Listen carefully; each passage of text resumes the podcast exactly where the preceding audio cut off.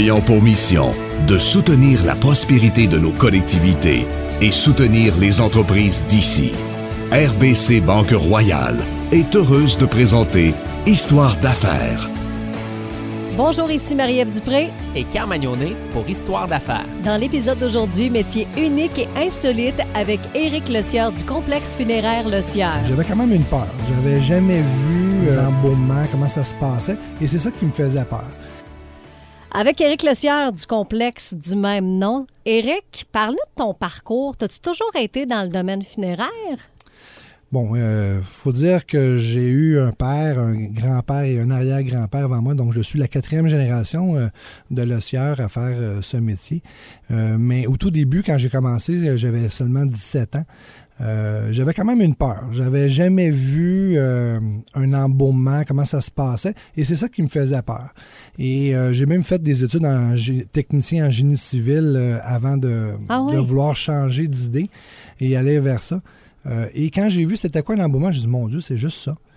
Je m'imaginais des choses pas mal pires, euh, euh, comme une autopsie qui, rouvre le corps et tout ça. Puis là, ça, ça me faisait quand même peur. Puis là, quand j'ai vu, ben, on fait une petite, incision de quasiment deux pouces, puis on prélève des vaisseaux, puis là, on fait des une injection de liquide pour conserver le corps.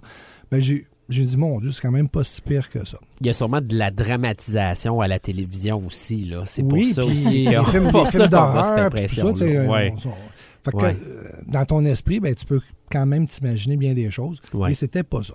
Donc, euh, j'ai décidé d'a- d'aller vers ça. J'ai fait mon cours euh, à Rosemont. Le seul cégep- ben, c'était le seul cégep à l'époque qui donnait le cours de thanatologie. Et euh, trois ans plus tard, ben, j'étais euh, rendu dans le commerce et euh, déjà en train de prendre la relève euh, de, de mon père qui, euh, qui, lui, a commencé à me, me donner beaucoup de tâches. Et, euh, et euh, j'ai racheté mon père en 2007. Ben c'est ça, toi, Euh, t'es la quatrième génération. Oui. Fait que raconte-nous un peu comment ça a démarré au départ, puis comment toi, t'es arrivé dans l'entreprise. La petite histoire. La famille Le Sieur a commencé à Saint-Jean-sur-Richelieu en, 19 Ah en 1920. Donc, on a fêté notre, cent- notre centième anniversaire il y a quelques, quelques années. Et euh, c'était deux frères qui ont parti à un salon funéraire. Ils vendaient des meubles, un magasin de meubles. Puis souvent, c'était ça. Le magasin de meubles faisait des cercueils. Puis Ah euh, oui. euh, c'était, c'était dans les villes. Le, le salon funéraire avait le magasin de meubles. Ça, Mais là, Ikea vend pas des cercueils. Non, c'est ça. Pour, hey, pour vrai, je savais pas ça qu'à Ouais. l'époque, c'était ça. Hey, c'est fou. Ben, cas, hein? il y en avait dans quelques villes, c'était comme ça. Et à Saint-Jean, c'était le cas. Donc, euh, les deux frères ont parti euh, l'entreprise. Euh, un frère qui n'était pas mon arrière-grand-père, mais l'autre a eu comme cinq garçons et mon arrière-grand-père juste un fils. Donc, là, on avance dans les années. on a cinq cousins et mon grand-père. Donc, comme dans bien des entreprises, la chicane n'a pas Et là, qu'est-ce qui est arrivé, c'est que tout le monde s'est séparé. Euh, dans la même famille, les frères, ça s'est chicané. Donc, il y en a qui ont resté à Saint-Jean-sur-Richelieu, d'autres à Iberville. Il y avait chacun leur salon. Puis, mon arrière-grand-père, mon grand-père, on dit, nous, on s'en va à Granby. On a acheté un salon funéraire à Granby, qui, pour les plus vieux, puis euh, il ne doit pas en rester nécessairement beaucoup encore à Granby, mais ça s'appelait Croteau. Ah le salon ouais? funéraire Ok. Croteau sur la rue principale, au coin de la rue Paré. Euh, et euh, après, Y avait-tu un lien? Pourquoi, pourquoi au lieu de Le Sieur? Parce que ton nom de famille, c'est Le Sieur. Oui. Donc, pourquoi Croteau? non, mais Croteau était le salon funéraire dans la ville Ah, de OK, Granby. OK. Tu parles de. OK, je Croteau. comprends, oui. Et euh, mon arrière-grand-père ont acheté ce salon funéraire. Ah, ok, je Monsieur comprends. voulait vendre l'entreprise et on est devenu euh, J.A. Le Sieur sur la rue principale, au coin de la rue Paris, le premier salon en 1944. Et par la suite, on a euh, construit un salon funéraire à la sortie de la ville qui aujourd'hui est le restaurant Shaker. Euh, Ah. a eu le Burger King avant. sérieux? Ben, Tout ça, notre salon funéraire OK, il y avait quelqu'un qui m'avait dit ça. Et ouais, ouais, ouais. euh, bien sûr, il n'y a pas de galerie Ouais. ça n'existe pas. Il y a l'hôtel de Castel, le McDonald's, il n'y a rien là. C'est un champ de pommes là-bas. Là. Et on a construit son funéraire à l'époque euh, en 1970, qui bien sûr a été euh, défait et Ouais. euh, lorsqu'on a construit le Burger King en 1987. Et là, on a déménagé sur le boulevard P9, où on se trouve encore aujourd'hui. Présentement. Euh, ouais. Après, bon, agrandissement en 97, euh, Ouais. première chapelle, salle de réception, donc complexe funéraire. on a été dans les premiers à Granby, là, à aller vers cette, cette, cette voie-là. C'est Tantôt, drôle parce Oh, excuse. Je voulais juste dire une petite parenthèse. C'est drôle parce que j'avais croisé Alain Duhamel en Floride, puis il me disait qu'il était allé manger justement récemment au Shaker, puis il trouvait ça vraiment drôle parce qu'il avait été dans des salons dans le temps au Shaker. Ah oui, au salon Et je trouvais ça de tabarouette. C'est fou hein, de, de penser ça. Là. On savait vraiment pas ça. Non, non. Euh, tantôt, on va parler d'une exclusivité qu'on a ici, nous autres, un au Québec, mais ici aussi à Granby, euh, au salon funéraire L'Ossière. Mais avant, je veux revenir à ce que tu as dit en partant. Tu as dit que même toi, quand tu as commencé, tu avais comme une espèce de crainte. Euh, on disait à micro fermé que quand on parle de nos jobs respectifs, il y a tout le temps une espèce d'enchantement par rapport à ce qu'on fait. Quand toi, tu arrives à quelque part puis que tu dis, tu sais, Éric Le Sieur, là, premièrement, ici à Granby, tout le monde t'associe au complexe funéraire, mais c'est un métier où est-ce qu'il y a une drôle de perception, je pense. hein? Exactement. Les gens, euh, bon, les gens des fois sont curieux, ils vont nous poser énormément de questions, euh, comme dans bien, des fois chaque domaine un peu différent. Mais euh, tu sais, tout le temps le running gag, euh, puis euh, bien occupé, non, c'est mort. Mais euh, donc, euh, mais euh, je vous dirais, ça vient toujours piquer une curiosité. Comment vous faites travailler avec ça? Ah, moi, je serais pas capable. Euh, je, vous, je vous dirais, c'est ça pique une curiosité. Et même plus jeune, j'étais gêné de dire que je faisais ça. Ah ouais? Ah ouais? Euh, J'aimais mieux dire, oh, je suis ambulancier, je fais d'autres choses. J'avais peur de la réaction des, euh, des, des, des- des Ah, personnes ouais. parce que je me suis dit, ben, tu sais, c'est, ah, ben, tu sais, euh, le gars, ah, c'est un embaumeur ou quoi que ce soit. Fait que, dans le temps que j'avais pas de blonde, là, tu sais, c'était pas une technique de cruise que je trouvais quand, Ouais, même, sûr quand que- même vendeur. Mais t'étais entrepreneur, tu sais, d'emblée, ça devrait Oui, être ça ta mais- technique de cruise. Là. mais, mais ça, reste, ça restait quand même euh, Ouais, le domaine. un, un peu. euh, un- J'étais un petit peu gêné. Aujourd'hui, je suis pas gêné. J'ai même, je- ils vont me dire ah oui, puis tout ça. Euh, je vais en parler, puis j'ai aucun problème. Et depuis qu'on a parti euh, l'aquamation, qu'on va parler tout à l'heure, mais euh, ça, c'est c'est la question encore plus. Là, Ah, mais vas-y, justement, on en parle-nous-en, parle. parce que ça, c'est Oui. une innovation dans le domaine. C'est unique ici à Granby. Là. Ben, il y a huit ans, euh, j'ai euh, ben, un petit peu avant, on a, avant que mon père décède, mon père décédait en 2011, mais euh, juste un petit peu avant qu'il décède, peut-être en 2009, euh, on avait vu une, euh, quelque chose qui existait, que ça s'appelle la résomation à l'époque, une machine en Floride qui faisait de qui, qui est la même chose que l'aquamation, mais euh, donc avec de l'eau, euh, le corps euh, peut devenir en squelette, donc euh, en eau, os, là, pour qu'on fasse la différence en pas mélanger le E, mot. Là. Je vais faire une faute de, de- de pluriel là, pour que juste pas mélanger les choses. Et euh, on dit, oh, mon Dieu, ça, hey, je pense que c'est l'avenir, ça, ça, ça peut être intéressant, c'est super écologique. Et on a commencé à y penser, sauf que ça coûtait genre euh, trois quarts de millions de dollars, là, 750 000 dollars pour avoir une machine là, euh, de ce prix-là. Donc, c'était impossible d'acheter ça pour être rentable. Donc, on oublie le projet, tout ça. Mon père décède, euh, euh, je veux grossir, c'est plus tranquille, euh, je cherche des choses à, faire. Et là, je prends un magazine, un magazine funéraire américain et je vois une machine, encore là. et là, je dis, ben, je vais rappeler, tu sais. Fait j'appelle la compagnie qui se trouve en Indiana et ils me disent, ben oui, on a. On a une représentante euh, canadienne qui est à Victoria, en Colombie-Britannique. C'est une ancienne québécoise. En plus, elle parle français. Je dis, bon, c'est parfait. Plus facile à négocier euh, dans ma langue. Et euh, je commence à parler avec la dame. Et finalement, la machine, elle coûte juste 150 000 Et là, pour 150 000 genre, là, l'investissement peut être intéressant. Ouais. Et là, je dis, ben moi, je veux être le premier au Québec. Et là, ça a pris un an. Donc, euh, t'arrives avec une nouvelle, une nouvelle chose qui n'existe pas. Les gouvernements se penchent pas vraiment là-dessus. On essaie de demander un permis. Ils connaissent pas ça. Il n'y a pas de formulaire qui existe pour ça. Et là, c'était laborieux, mais laborieux. Un an de travail là, acharné, euh, écrire une lettre à un, appel, Parce faut le faire approuver, en faut fait. faire approuver Ouais. Pour l'autorisation, donc la Ville de Granby, ministère de l'Environnement, euh, ministère de Santé et Services sociaux. Donc, beaucoup, beaucoup de choses à faire pour euh, réussir à avoir l'autorisation. Et encore là, mais là, moi, il faut que j'avance. Donc, j'achète la machine, j'ai fait livrer, j'ai fait installer. Tu souhaites que ça passe? là, on est en décembre 2014. Et là, pas de permis.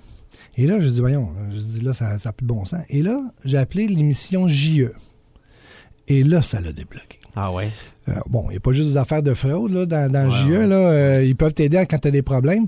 Et les autres, ils ont, ils ont sonné aux bonnes portes. Et là, par hasard, le sous-ministre m'appelle euh, personnellement sur mon cellulaire. Qu'est-ce qu'on peut faire, Monsieur Le Sieur? Il paraît qu'il y a des problèmes.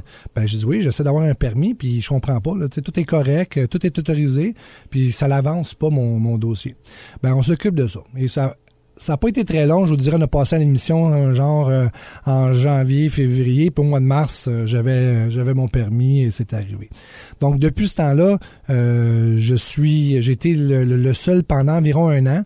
Euh, par la suite, euh, il y a un centre funéraire à Rouen-Noranda qui a amené l'aquamation, euh, qui a revendu en Ontario sa machine parce qu'il a acheté comme toute sa compétition en Abitibi, puis là, finalement, ben, il se retrouve avec genre cinq faux crématoires et Ah. et la machine d'aquamation, c'est écologique, c'est bien, mais malheureusement, c'est le temps. Donc, ça prend 12 heures au lieu de faire une crémation peut-être en 3 heures. Donc, c'est moins rapide. OK. Et il y a des salons funéraires qui ont un gros volume de décès, puis pour eux, ben, c'est pas euh, pratique euh, de ce côté-là. Puis en quoi est-ce que c'est plus écologique? Parce qu'on utilise beaucoup d'eau versus on brûle. On- C'est Ben, la, la boucane qui est. Donc, euh, ben, je vais vous l'expliquer carrément c'est Ouais. quoi le processus, parce qu'il y a bien des gens qui ne le connaissent pas. Donc, l'aquamation, qu'est-ce que c'est? Dans le fond, le corps est mis dans une machine que oui, on- qui va se remplir d'eau. On utilise 300 litres d'eau. Donc, c'est pas nécessairement énorme. Donc, il y a 300 litres d'eau qui va être utilisé lors du processus. Dans l'eau, on va ajouter un produit alcalin. Un produit alcalin, c'est quoi? C'est le contraire de l'acide. Quand c'est acide, ça veut dire que le pH est bas. Quand c'est alcalin, le pH est élevé. Donc, dans une solution alcaline, qu'est-ce qui va se passer? Le corps va se décomposer naturellement dans l'eau, comme si on l'avait mis dans la terre au cimetière, puis serait décomposé. Sauf que la période va se faire rapidement, ben rapidement, sur une période de 12 heures. Donc, à la fin, quand que tout le corps va être décomposé, qu'est-ce qui va rester? Seulement des os. Ah, ouais. Hey, c'est particulier. Donc, les os restent à la fin. Donc, on récupère ces os-là, qui, eux autres, vont se briser. euh, en les prenant à nos mains, on peut déjà les, les fragmenter. Et qu'est-ce qu'on va faire avec euh, les os? On va les mettre dans une machine qui va les moudre, qui va en faire une fine poussière. Et on appelle ça des cendres. Euh, parce qu'à l'époque, la crémation, bien, bien sûr, utilisait du feu. Ouais. Donc, qu'est-ce qu'on doit savoir? C'est que quand un corps brûle dans le four crématoire, les os ne brûlent pas. À la fin, il va rester seulement le squelette, qui vont récupérer les autres aussi, qui vont mettre dans la même machine qui va les Je moudre. comprends. Donc, on a un produit final identique. Pourquoi que c'est écologique? Moi, j'utilise pas de gaz. Donc, du gaz, ben, ça émet du CO2. Donc, environ, les, vieux fours crématoires, on parlait de 190 kg de CO2. Ça équivaut à un, voyage Montréal-Vancouver aller-retour en voiture. Donc, nous, on n'utilise pas de CO2, donc on ne fait pas de pollution à ce moment-là. Le, produit utilisé euh, dans l'eau, c'est du potassium. Le potassium, ça sert à la fabrication de crème pour le corps, de savon liquide à ce moment-là. Donc, on, on fabrique du savon, si on peut dire. Et euh, le reste, c'est des acides aminés. Euh, Il n'y a aucun morceau solide qui sort de notre machine. La partie molle du corps devient des particules dans l'eau. Ça, c'est comme prendre de l'eau dans le lac Boivin, là, puis regarder à travers un verre, là, c'est des petites choses en, en- en suspension, c'est ça, des particules. Donc, c'est, euh, ça reste écologique. Qu'est-ce qui fait qu'on est euh, solide puis on est debout, c'est notre squelette, et c'est ça qu'on récupère à 100% Même le four crématoire perd de la poussière d'os parce que il brise les os, ça reste dans les craques du four, il en sort par la cheminée. Nous, on récupère 100% de tout à ce moment-là, donc on n'a pas de perte. Donc, ce qui rend le processus très écologique, euh, moins dispendieux parce qu'on paye pas pour du gaz, on paye pas pour acheter euh, un contenant qu'on doit brûler. hein. Ouais, ouais. Donc, il y a une économie en argent, il y a une économie en énergie. Notre, notre machine d'aquamation prend moins d'électricité qu'un faux crématoire Wow. malgré tout. Donc, euh, puis l'eau, on n'en gaspille pas parce que toute l'eau qui est prise retourne à la centrale de traitement les- des eaux, qui, elle, va la traiter, qui va la rejeter à la rivière. Donc, notre 300 litres d'eau qu'on reprend, ben, il va pas sur du gazon, il va pas sur de l'asphalte, il s'en va retourner à la rivière par la suite et il n'y a pas de perte. Les conseils que tu donnerais.